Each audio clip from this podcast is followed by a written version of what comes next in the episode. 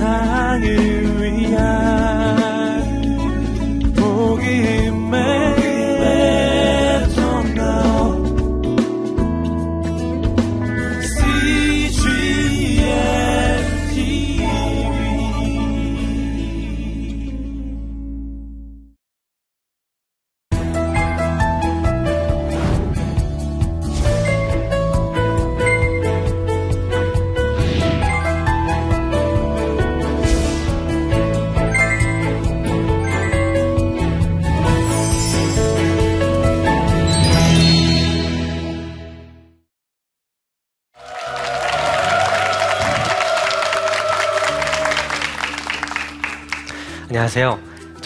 나는 하나님의 가능성을 쉽다의 저자 조현영입니다. 어, 평신도 사역자로서 현재 미국 IT 회사에서 근무 중에 있고요. 동시에 코스타 등을 통해서 어, 청소년들을 위한 청소년 사역, 갈등 사역을 하고 있습니다.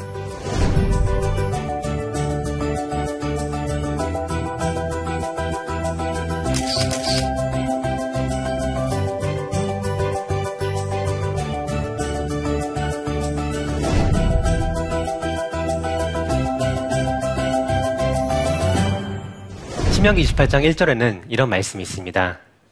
내가 내 하나님 여호와의 말씀을 삼가 듣고 내가 오늘날 너에게 명하는 그 모든 명령을 지켜 행하면 내 하나님 여호와께서 너를 세계 모든 민족 위에 뛰어나게 하실 것이라. 저희 어머니께서는 저를 낳으시기 전에 이러한 신명기 말씀처럼 세계 열방 가운데 뛰어난 요셉과 같은 아들을 달라고 하나님께 2년간 기도의 단을 쌓으셨다고 합니다. 하지만 저는 그런 어머니의 기도의 제목과는 어, 다른 영 딴판인 아이였었어요. 어, 초등학교 때부터 댄스 가수가 꿈이었고요. 학교 성적은 늘 중하위권을 머물렀습니다.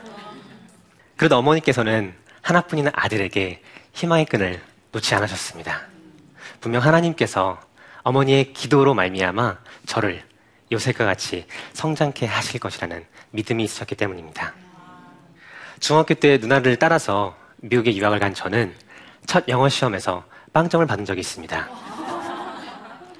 어, 이후에 이를 악물고 공부를 해보았지만 저는 계속해서 낙제의 쓴맛을 보아야만 했습니다. 주변 미국 친구들은 영어도 못하고 공부도 못하는 저에게 때로는 전응하라고 놀래대기도 했고요. 이런 환경 속에서 지질대로 지친 저는요, 더 이상 공부가 하기 싫어졌습니다. 때마침 제게 세상 음악은요 마치 오아시스 같은 존재로 다가왔고요. 이 음악으로 말미암아 저는 공부를 완전히 포기하겠노라 결심하게 이르렀습니다. 그리고 이 결심을 한국에 계신 어머님께 말씀드렸습니다. 어, 이런 아들의 결심에 억장이 무너진 저희 어머니는요, 이윽고 저를 달래기에 이르셨습니다. 한국에서 방을 보내고 어, 다시 미국으로 돌아오던 날 어머니는 제 손을 붙잡고 울며 애원하셨습니다. 하나님께서 제게 허락하신 비전은 춤도 음악도 아닌 학생의 본분인 공부라고 말씀해 주셨습니다. 저는 그런 어머니의 손을 뿌리치고 나와 곧장 공항으로 달려갔습니다. 그런데 실수로 집에 비행기 티켓을 놓고 온 거예요. 하는 수 없이 비행기 날짜를 그 다음 주로 예약을 한 채 집으로 돌아야만 했습니다. 비행기를 놓치고 집으로 돌아온 이 못난 아들을 저희 어머니께서는 기뻐 아, 반기셨습니다. 그리고 저에게 한 가지 제안을 하셨습니다. 한국에 머무는 일주일간 어머니와 함께 저기 먼 시골 기도원으로 들어가서 저의 비전을 놓고 마지막으로 하나님께 기도를 해보자라는 것이었습니다. 저는 그렇게 어머니와 함께 시골 기도원으로 들어가게 되었고 그곳에서 4박 5일간 열심히 기도를 하게 되었습니다. 그곳에서 어머니께서는요, 밤낮 울며 저를 위해 기도하셨어요. 부디 하나님께서 하나님의 비전을 이 모난 아들에게 보이게 해달라고 말입니다. 어머니의 간절한 기도 덕분이었는지 저는 우연한 계기에 그 기도원의 목사님을 만나게 되었고 그 기도원의 목사님으로부터 기도를 받게 되었습니다. 그 목사님께서는요, 저를 위해 기도하시며 하나님의 계시와도 같은 말씀을 해주셨어요. 사랑하는 나의 아들아, 내가 너를 택하여 사용하기를 원하노라. 두려워 말라. 나는 지금까지 너와 함께 해왔고 앞으로도 항상 너와 함께 할지니라. 내가 홀로 고독한 싸움을 할 때 나는 너와 함께 가슴 아파했고 내가 홀로 눈물 흘릴 때 나는 너와 함께 눈물 흘렸단다. 저는 그때 하나님의 큰 위로하심을 느꼈고 눈에서는 하염없이 눈물이 흘러내렸습니다. 기도를 마치신 목사님께서는 제게 이러한 말씀을 해주셨습니다. 지금 현영이가 하고 있는 공부는 땅 바닥에 박힌 못을 손으로 하나 둘씩 빼는 것처럼 아주 힘들고 고된 작업일지 모르겠지만 현영이가 하나님을 의지하고 공부를 하게 되면 분명 하나님께서 도와주실 거야. 그리고 언젠간 현영이는 하나님의 축복의 통로가 될 거야. 현영이 너를 통해 하나님은 일하기 원하시고 억눌린 자녀들을 위로하기 원하셔. 현영이 너를 통해 예수 그리스도의 복음이 온 땅에 전파되길 기도한다. 저는 그때 깨달았습니다. 어머니의 오랜 기도를 하나님께서는 끝내 응답하셨고 제게 하나님의 비전을 보여주셨다는 것을요. 그 이후 다시금 이를 악물고 공부를 하자라고 결심을 하게 되었습니다. 하나님의 영광을 위해 최선을 다해보자라는 마음을 먹게 된 것입니다. 그 이후 긴 어두운 터널을 통과하며 오로지 하나님만 붙잡고 공부에 몰두하였습니다. 몇 년 후 하나님의 전적인 은혜로 말미암아 미국의 한 유수 대학으로부터 합격 통지서를 받는 은혜를 경험하게 되었고요. 더불어 장학금도 받는 역사를 경험하게 되었습니다. 저는 그곳에서 세계적인 인재들과 함께 머리를 맞대고 공부를 할 수 있다는 특권에 하나님께 감사, 영광 올려드렸습니다. 대학 졸업 후 나는 하나님의 가능성이 쉽다. 라는 책을 발간해서요. 제가 그간 누린 하나님의 은혜를 마음껏 한국 청소년들에게 나누어 주었습니다. 하나님의 은혜를 나눌 수 있는 곳이라면 어디든 달려가서 복음을 전했습니다. 그러던 중 하루는 하나님께서 저를 찾아오셨습니다. 그리고 이렇게 말씀하셨습니다. 내 책을 절판시켜라. 그 말씀을 들은 저는 이해할 수 없었어요. 분명 하나님께 영광 올려드리기 위해서 썼던 나는 하나님의 가능성이 쉽다는, 쉽다는 책을 되려 하나님께서 절판을 하라고 말씀하셨기 때문입니다. 하지만 저는 순종할 수밖에 없었습니다. 그 이유는 아, 제가 하나님의 많은 축복을 누린 이후 실은 조금씩 조금씩 교만의 길로 빠져가고 있었기 때문입니다.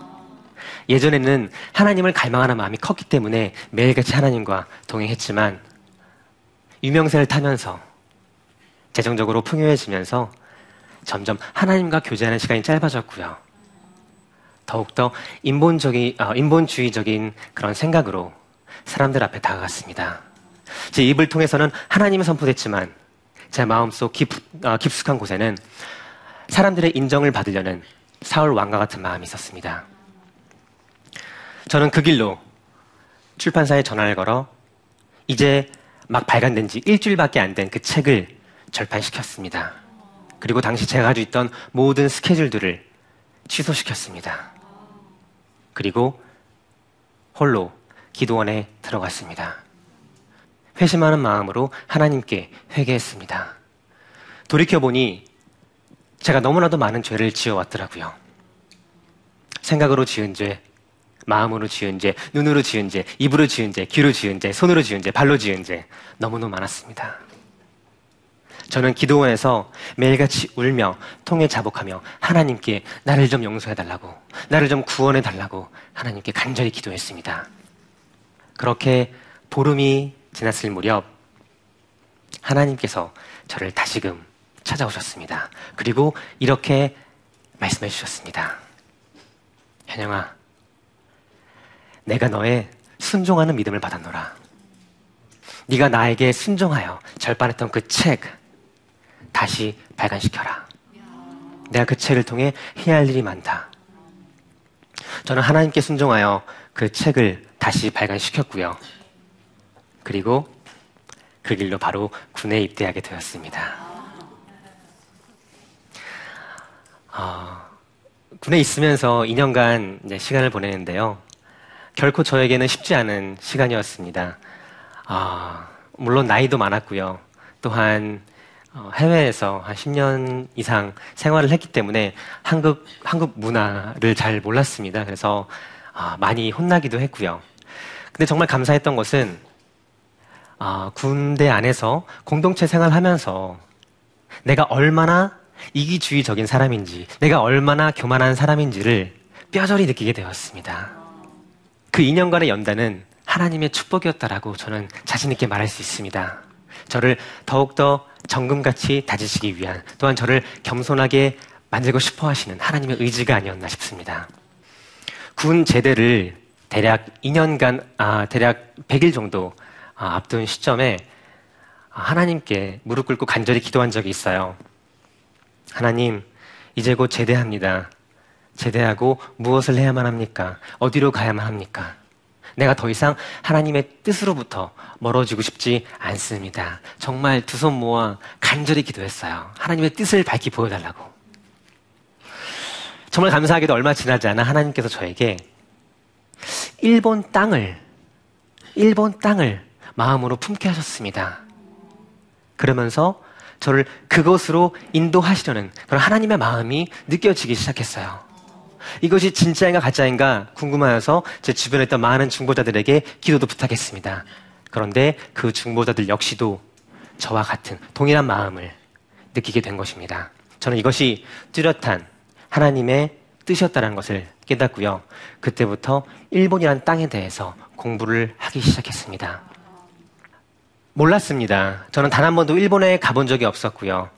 어, 일본말 할수 있는 것도 아닙니다. 어, 군에 있으면서 이제 일본에 대해서 제가 좀 조사를 했었는데요. 그곳은요, 정말 영적으로 칠흑처럼 어두운 곳이었더라고요. 예수 그리스도, 그러니까 교회를 다니는 인구가 0.4%밖에 되지 않는 그런 정말 영적으로 칠흑같이 어두운 곳이었어요. 근데 하나님께서는 저를 통하여 그곳으로 가서 하나님을 모르고 죽어가는 백성들에게 복음을 전해라, 기도를 해라, 라는 그런 마음을 계속 주시는 거예요. 마치 사명과 같이. 물론 그때 저는 이제 나이도 꽤 있었고 이제 제대하면은 직장에 취직해서 커리어도 쌓아야 될 아, 그런 그런 나이 나이 아닙니까? 당연 주변 사람들은 뭐 부모님들은 저희 친구들은 제가 제대한 즉시 뭐 미국 땅으로 가서 아니면 뭐, 어, 뭐 한국에서 어, 뭐 좋은 직장에 취직해서 뭐 높은 연봉을 받고 그러한 네, 커리어를 쌓을 것이라고 예상을 하였는데 하나님의 생각은 좀 달랐던 것 같습니다. 군을 아, 군대를 제대한 즉시 아, 비행기 티켓을 구입해서 배낭 하나 메고 일본 땅으로 갔습니다. 실은 하나님께서 저와 함께 하신 믿었기 때문에 솔직히 두려운 마음은 없었어요. 근데 정말 감사하게도 아, 정말 하나님만 붙잡았었기 때문에 그런지 모르겠지만 어, 일본에 도착한 그 날부터 하나님께서 정말 많은 수많은 기적들을 저에게 베푸셨습니다. 한 믿음의 가정을 통해서 정말 조금의 부족함도 없이 일본 땅에 정착하게 하셨고요. 또한 당시에 이제 어, 금융 위기 때문에 정말 취업 시장이 꽁꽁 얼어붙은 시기에 일본에 도착한 지 3개월 만에 일본 어, 회사에 입사를 하게 되었고요. 이제 복음을 전하기 위해 열심히 일본 기도, 어, 일본어를 공부를 했는데요. 하나님께서 지혜를 주셨는지, 어, 일본에 머문 지 채 1년도 되기 전에 어느 순간 일본 말로 제가 제 주변 일본 친구들에게 예수님에 대해 설명하는 그런 제 자신을 발견할 수 있었습니다. 2011년 3월이었습니다. 저는 그날도 어김없이 회사에서 근무를 하고 있었고요. 여러분, 그날 어떤 일이 일본에 있었던지 아십니까? 네. 9.0의 강진이, 대지진이 일본을 강타하였습니다. 유례에 없던 큰 지진이었어요. 또한 쓰나미가 순식간에 수만 명의 일본 사람들의 목숨을 앗아갔습니다. 또한 원자력 발전소가 붕괴되면서 일본 전역은 공포의 도가니가 되어버렸습니다. 아직도 기억나요. 그날 아침 어, 이제 잠에서 깼는데요. 눈을 뜨고 예수님을 불러보았어요.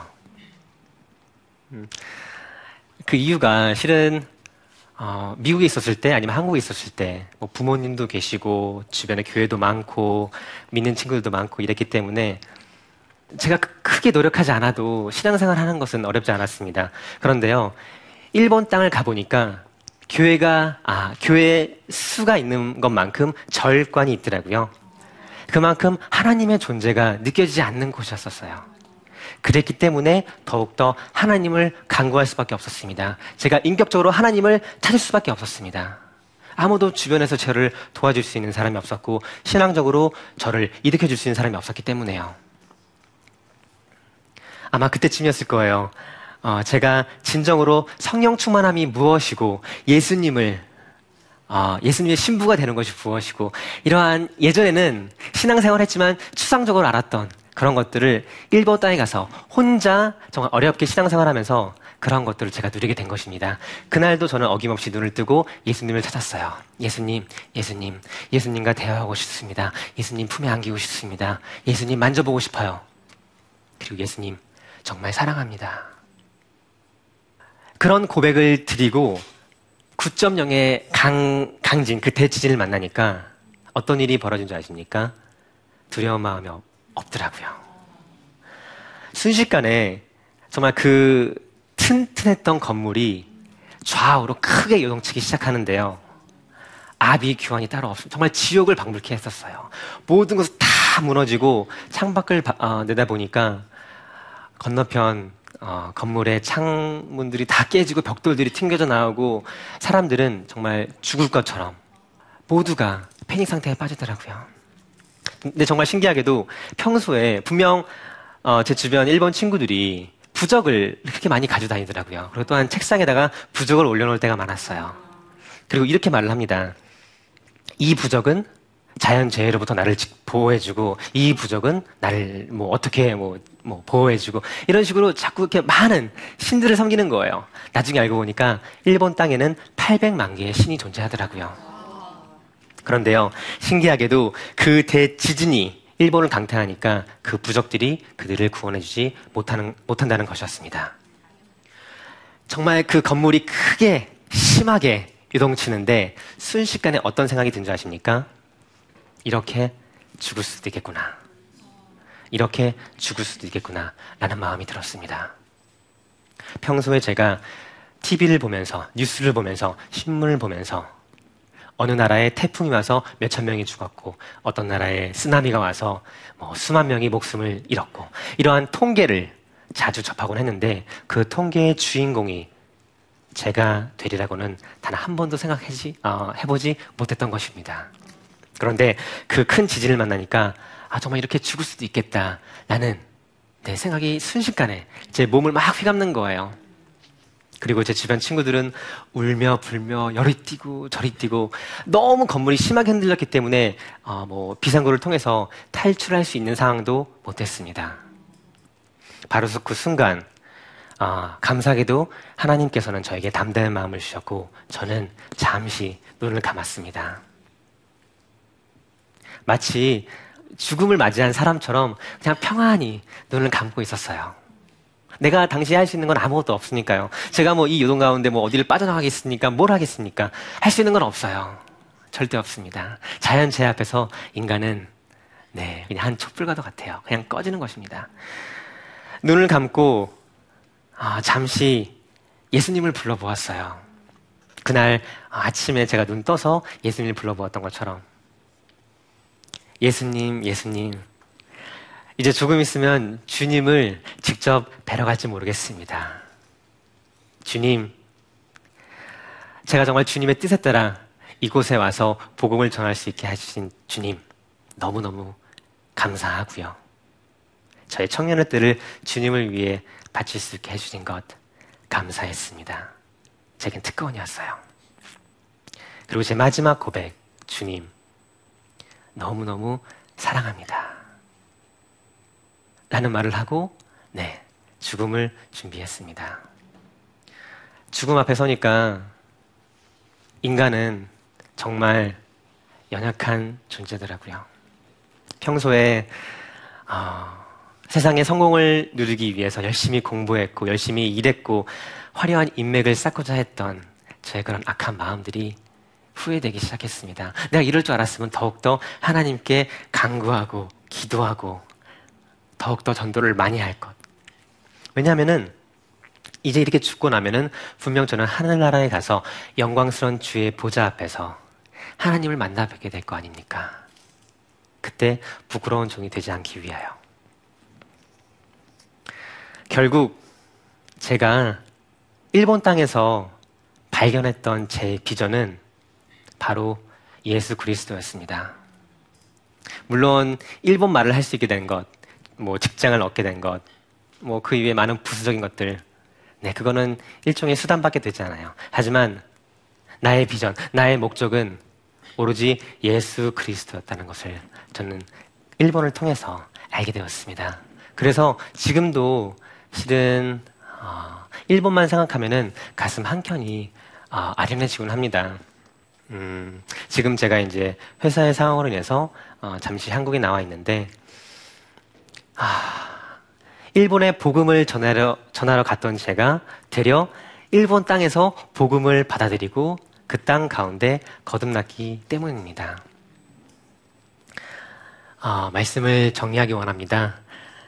음, 우리가 이 세상을 살아가는 목적은 무엇일까요? 돈을 벌기 위하여, 좋은 학벌을 쌓기 위하여, 뭐, 명예를 쌓기 위하여. 네, 그럴 수도 있어요. 그럴 수 있습니다. 하지만 저는 이렇게 생각합니다. 우리가 이 세상에 태어난 목적은 바로 하나님께 영광 올려드리고 그분께 찬양 올려드리기 위함입니다. 하늘의 뜻을 우리로 말미암아 땅 가운데서 이루기 위한 하나님의 뜻이 분명 우리 가운데 내재되어 있습니다. 얼마나 많은 기간 우리 자녀들이 이러한 사명을 잊을 때가 있습니까? 때론 오락에 빠지고 게임에 빠지고 세상 문화에 빠지고 드라마에 빠지고 세상 가요에 빠지고 우리는 정말로 거룩함으로 말미암아 어, 정결해질 필요가 있습니다. 왜냐하면 하나님이 하나님 그 자체가 거룩이요 정결이시기 때문입니다. 우리는 그분의 자녀이기 때문에 더욱더 거룩함으로 말미암아 그분과 가까워지고 더불어 그분의 뜻을 받아서 하루하루 그분과 동행하는 삶을 살아야만 한다라고 생각을 합니다. 이곳에 모인 여러분들 진심으로 축복합니다. 아, 정말 예수 그리스도의 이름으로 진심으로 진심으로 축복합니다. 아, 또한 정말 아, 사랑합니다. 예수 그리스도의 사랑으로 아, 여러분들을 사랑합니다. 어, 정말 이 시간을 통해서 우리가 더욱더 예수님, 예수님을 깨닫고 하나님을 간구하는 우리가 되길 진심으로 바랍니다. 감사합니다.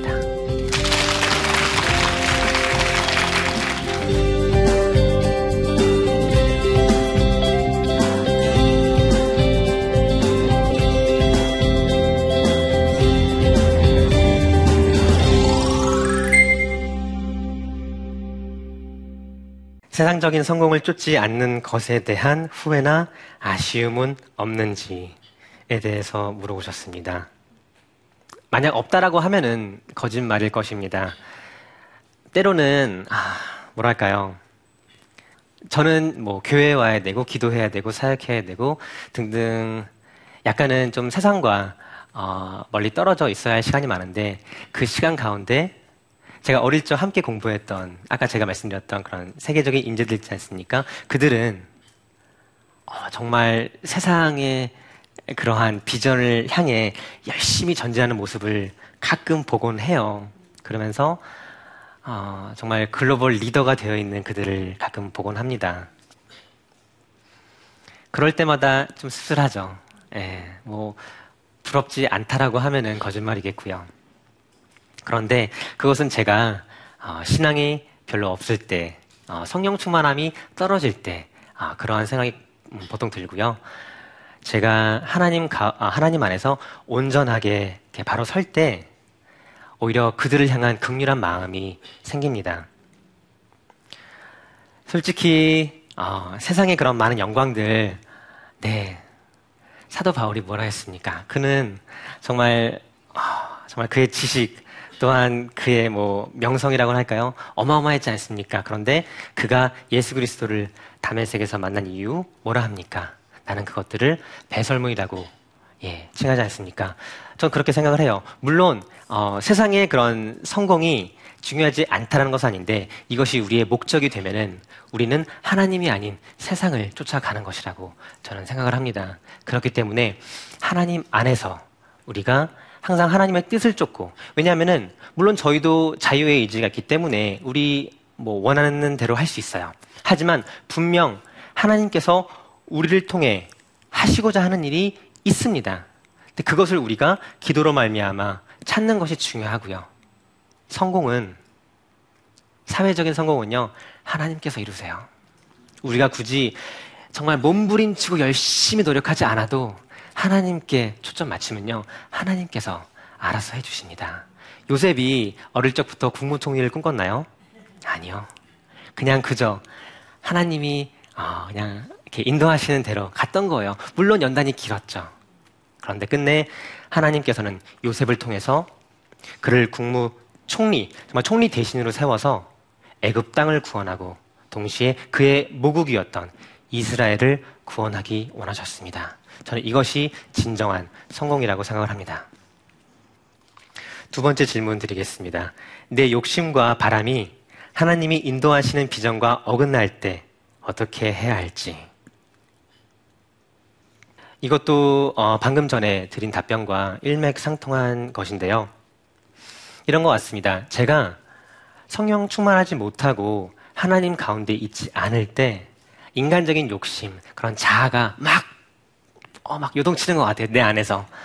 돈도 벌고 싶고, 아, 막, 여자친구 사귀고 싶고, 남자친구 사귀고 싶고, 막, 음, 좋은 직장에 들어가서 뭔가를 막 이루려고 하지 않습니까? 그리고 또한, 뭐, TV를 켜면요, 뭐 드라마를 통해서 아니면 때론 영화를 통해서 이러한 인간의 욕구를 자극하는 것들이 정말 많습니다. 그런데 이것들은요, 하나님의 것이 아니에요. 결코 하나님의 것이 아닙니다. 하나님은 거룩이십니다. 네. 그래서 우리가 정말 하나님 가운데 있고 성령 충만일 때 나의 욕심이 극률로 바뀌고 또한 나의 자아가 사랑으로 바뀐다고 저는 믿습니다. 그래서 정말 진정 하나님께서 나를 통해서 무엇을 이루고 싶어 하시는지 더욱더 초점 맞추게 되고 기도하게 되고 더불어 하나님을 모르는 사람들을 위해 기도하게 되고 그들을 위해 울며 그들을 위로하게 되고 그것이 바로 예수님의 성품을 조금씩 조금씩 닮아가는 인생의 성공이 아닐까 싶습니다. 감사합니다. 아버지가 이렇게 제 살상에 절을 안 한다고 많이 두드려 맞았어요. 교회 간다고. 아버지가 하신 말씀이 아들아 빨리 결혼해라. 결혼하면 예쁜 며느리가 아버님 교회 가자 하면 갈 테니까 빨리 결혼을 하셨어요. 아버님 전도하기 위하여 빨리 결혼하려고 합니다. 기도해 주세요. 행복한 전도의 삶을 살자가 내 삶의 모토예요. 아이들이 교회 오면 제가 통닭이랑 피자를 사줘요. 장례에 산 통닭이 300마리 넘는 것 같아요. 이 아이들로 하여금 예수님을 알게 하자. 예수님을 소개하자. 교회를 데려가자. 이건 거예요.